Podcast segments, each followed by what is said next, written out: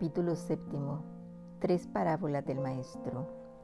Del libro Jesús, una impresión deslumbrante, escrito por José Miguel Ibáñez. Jesús enseñaba al pueblo de muchas maneras, pero sobre todo a través de parábolas. ¿Qué son las parábolas? Son breves narraciones o anécdotas que relatan hechos familiares al oyente, hechos que sin embargo hacen más comprensibles por comparación verdades divinas y misteriosas. Esas verdades sobre Dios y el hombre, sobre el reino de Dios, serían difíciles de entender por vía directa o abstracta. Las parábolas son, por decirlo así, la pedagogía de Cristo. Los maestros de Israel usaban ya ese método, pero si relacionamos sus parábolas con las de Jesús, descubriremos que están lejos del brillo y la claridad de las del Maestro de Nazaret, que por algo se han hecho proverbiales a lo largo de los siglos. Estas sencillas historietas suyas hablan, por ejemplo, de siembras y cosechas, de barcas y redes, de dramas familiares, de sucesos domésticos que están al alcance de todo el mundo, pero a través de ellos nos revela Jesús los misterios más altos del ser divino y del corazón humano. Resulta así que incluso un niño podría entender estas historietas, pero ni los mayores sabios pueden agotar todo su sentido. El sembrador. Relataré en primer lugar una parábola basada en el mundo agrícola. Érase una vez un sembrador que salió a sembrar su semilla, como solía hacerse entonces y aún hoy, esparciéndola con la mano a voleo sobre la tierra arada. Una parte de la semilla cayó junto al camino y las aves se la comieron. Otra parte cayó en pedregales con poca tierra y la semilla comenzó a brotar pero el sol la secó porque no tenía raíz. Otra parte cayó todavía entre espinas y zarzas que la sofocaron y por fin una porción de semilla cayó en buena tierra, donde germinó y dio buen fruto, pero en distinto grado, ya al 30 y al 60 y al ciento por uno. Cuando los discípulos preguntaron a Jesús por el significado de esta y de otras parábolas del mismo tipo, explicó, él, que el campo es el mundo, que el sembrador es Dios en persona, que la semilla es la palabra de Dios, la gracia divina, la buena noticia de su reino que llega a los hombres, y que los distintos terrenos son las almas humanas. Somos cada uno de nosotros con nuestras distintas disposiciones para recibir los dones y las llamadas del cielo. Así pues el camino es un lugar de paso, donde las almas frívolas y ligeras van y vienen por la superficie de la vida con prisa y sin reflexión. Y por eso son incapaces de oír la palabra de Dios que habla a la conciencia con una voz suavísima, no a gritos. El pedregal con poca tierra fértil significa a las almas que han comenzado con alegría el camino del reino, pero su falta de raíz interior y de profundidad les impide perseverar en él, sobre todo cuando vienen las contrariedades y entonces abandonan el camino, el camino divino de la tierra. Las zarzas y malezas son la seducción de las cosas mundanas, la desordenada preocupación por las riquezas, los placeres, las pompas y honores, la hermosura corporal, el éxito terreno, el poder, la vanagloria, esos mil espejismos que terminan por sofocar las inspiraciones del Espíritu Santo en las almas. Y por fin llegamos a la buena tierra, es decir, a las almas preparadas y bien dispuestas para corresponder a la llamada del cielo para abrirse a la gracia de Dios. Pero el fruto divino es sumamente variado, desde lo poco pasando por diversos grados hasta llegar a ese ciento por uno que es la santidad o entrega plena a Dios y al prójimo.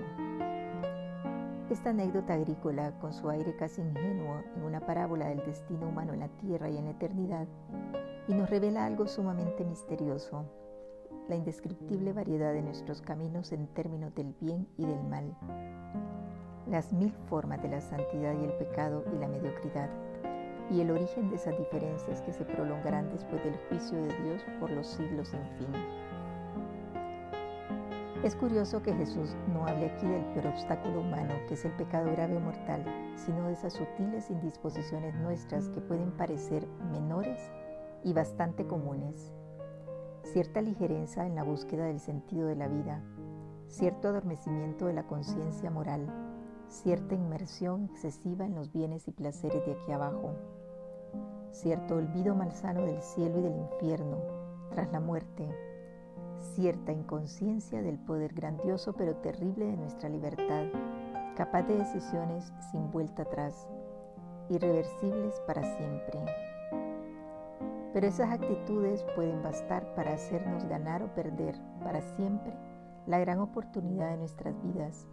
Y por eso la parábola es como una gran llamada y a la vez una severa advertencia sobre lo que nos estamos jugando en nuestros días en la tierra. En todo momento, una lluvia de gracias desciende del cielo sobre las almas. Esas gracias están destinadas a dirigir nuestra vida entera, a forjar un carácter moral, a iluminar nuestra inteligencia con la luz de la fe, a encender una hoguera de amor que alcance hasta la eternidad. La siembra divina Boleo nos sugiere que en todo momento una lluvia de gracias desciende sobre nuestras almas. Esas gracias pueden encontrarnos atentos y receptivos o bien dispuestos en la frivolidad y en las seducciones de la vanagloria mundana.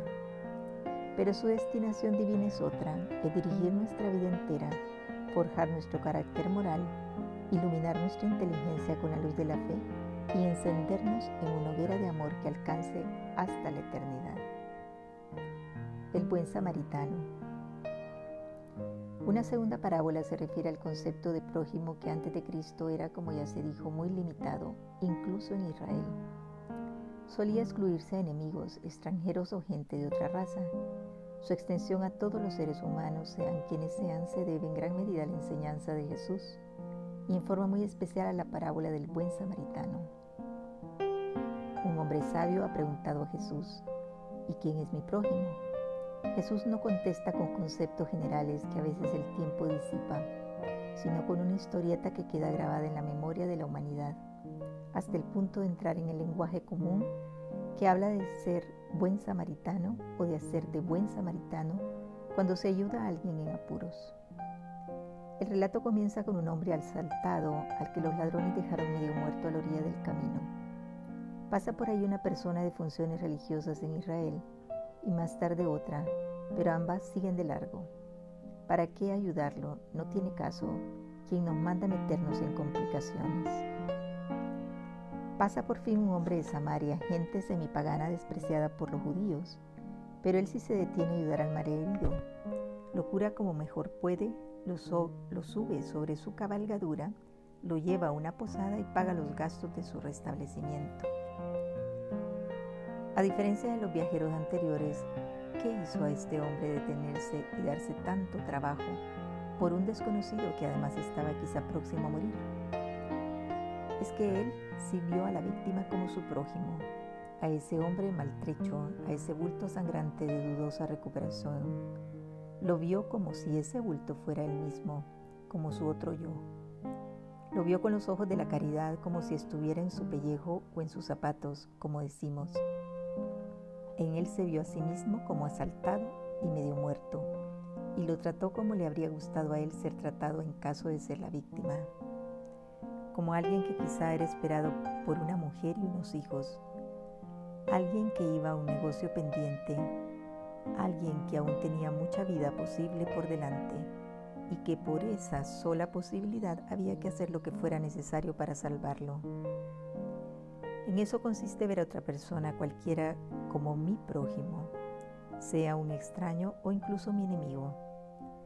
La parábola plasma en forma concreta y singular, anecdótica y viva, quién es mi prójimo y todos y cualquiera, porque todos hemos nacido de mujer. A todos nos pasa esta cosa curiosa que estar vivos como seres humanos. Y todos tenemos seres queridos, todos tenemos nuestras penas y alegrías, grandes o pequeñas. Estamos ante dos grandes enseñanzas de Jesús que dichas en forma universal están en la cumbre de la vida cristiana. Amarás a tu prójimo como a ti mismo y haz con los demás lo que tú quieres que los demás hagan contigo. Se pueden expresar mejor que en la parábola esas dos grandes verdades morales. Así habla un maestro que además de sabiduría y corazón tiene inventiva de ocurrencia y lenguaje. El Hijo Pródigo. Se llama pródigo al derrochador, que en este caso derrochó no solo el dinero de su padre, sino sobre todo su propia alma, o al menos estuvo a punto de hacerlo. El padre de esta parábola tenía dos hijos, pero el menor más alocado pidió por anticipado la parte de la herencia que le correspondía. Eso significaba un buen engorro para la familia, evaluaciones, particiones, liquidez del capital. El padre, sin embargo, consintió. ¿Qué pretendía el muchacho? Largarse de la granja. Le aburría el mismo trabajo siempre, las mismas caras, los mismos horarios. La diversión escasa y no muy entretenida. En cambio sentía que la vida le hacía promesas desde lejos fiestas de veras, música, mujeres, bailes, licores. Partió pues a tierras distantes donde se dio la gran vida, con gastos y vicios y placeres de toda especie. Aquello anduvo bien por cierto tiempo mientras la bolsa estuvo llena y parecía que lo fuera a estar siempre, porque de previsor el joven tenía poco.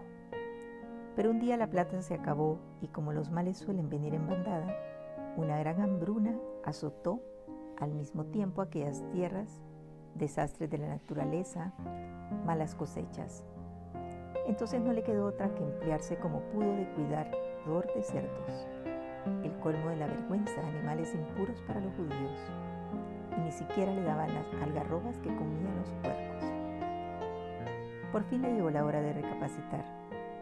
Tantos jornaleros en el campo de su padre tenían pan en abundancia, y él, el hijo, Tomó pues una decisión difícil, volver a la casa paterna derrotado por la vida, humillado. Debería arrojarse a los pies de su padre, reconocer su error, pedir ser tratado como el último de los jornaleros, y así lo hizo. ¿Hasta qué punto lo movió la pura y simple necesidad? No lo sabemos, pero en todo caso el retorno le exigió una gran humildad. Cuesta mucho dar marcha atrás en la vida, reconocer públicamente que uno se equivocó, pedir perdón, en suma, arrepentirse y humillarse. Porque no era cosa de llegar con frescura como si nada hubiera pasado. ¿Qué pasaba entre tanto con su padre? En casos semejantes, a veces el padre de familia defiende su corazón, herido, decretando, no se hable más de ese hijo, no se pronuncie su nombre en esta casa, ya no es hijo mío. Pero este no era el caso. Jesús da a entender que ese padre seguía esperando ardientemente el regreso de su hijo, y al atardecer, quizá desde una elevación del terreno, un día y otro salía a observar los caminos del vecindario a ver si volvía su hijo menor. Pero no, ese que venía era una y otra vez un vecino, o el vendedor o algún forastero, desilusión tras desilusión. Hasta que un día, ¿será él? Podía ser él, pero no, viene tan harapiento, lo imaginaba como antes. Pero sí, le reconozco hasta la manera de andar. Es él, es él mismo, y corre a su encuentro. En el camino de regreso el hijo ha preparado su pequeño discurso de arrepentimiento. Perdóname, Padre, trátame ahora como el último de tus jordanelos. Pero no alcanza a decirlo porque su padre le ha echado los brazos al cuello lo abraza, lo besa y ordena.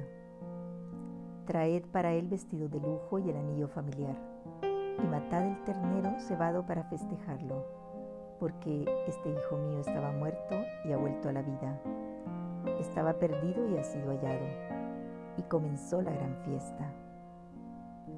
La parábola sigue con la intervención del hijo mayor, que se escandaliza a la manera de los fariseos para quienes está dicha la historieta él se creía bueno y le parece el colmo que su padre trate así al hijo pecador, con gozos y festejos que él mismo envidiaba para sí. Pero con lo contado nos basta. ¿Quién es este Padre sino nuestro Padre Dios que nos ama más tiernamente que todos los padres y madres del mundo pueden amar a sus hijos? Por mucho que lo hayamos ofendido, Él está siempre a la espera de nuestro arrepentimiento y nuestro retorno. A pesar del horror de nuestros pecados, de lo mucho que le duelen porque con ellos nos destruimos a nosotros mismos. Su misericordia paterna es incansable porque es infinita. Entre los libros más famosos de la sabiduría humana es difícil encontrar una simple página como esta del Evangelio, que en pocas líneas tan simples y hermosas diga tanto sobre las realidades más profundas de la vida.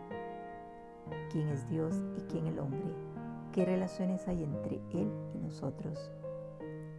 Estas son tres de las muchas parábolas que contó Jesús, más elocuentes para nuestra inteligencia y con más llegada a nuestro corazón que largas exposiciones de verdades generales, también necesarias por supuesto sobre el sentido divino de la existencia humana.